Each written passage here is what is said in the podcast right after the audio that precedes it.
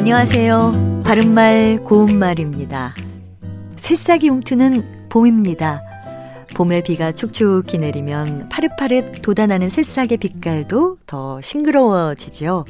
오늘은 계절의 이름이 붙은 봄비, 여름비, 가을비와 관련된 속담을 모아 전해드립니다.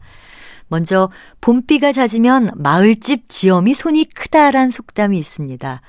봄비가 자주 오면 풍년이 될 것으로 생각하기 때문에 부인들의 인심이 후해진다는 뜻으로 아무 소용없고 도리어 해롭기만 함을 비유적으로 이르는 말입니다. 또 여름비는 잠비, 가을비는 떡비라는 속담이 있습니다.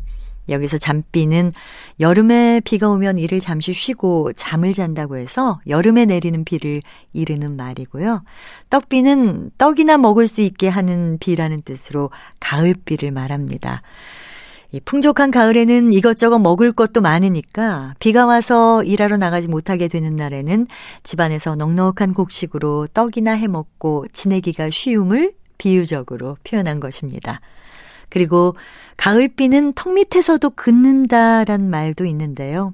여기서 긋다는 어, 비를 잠시 피해 그치기를 기다린다는 뜻의 동사입니다.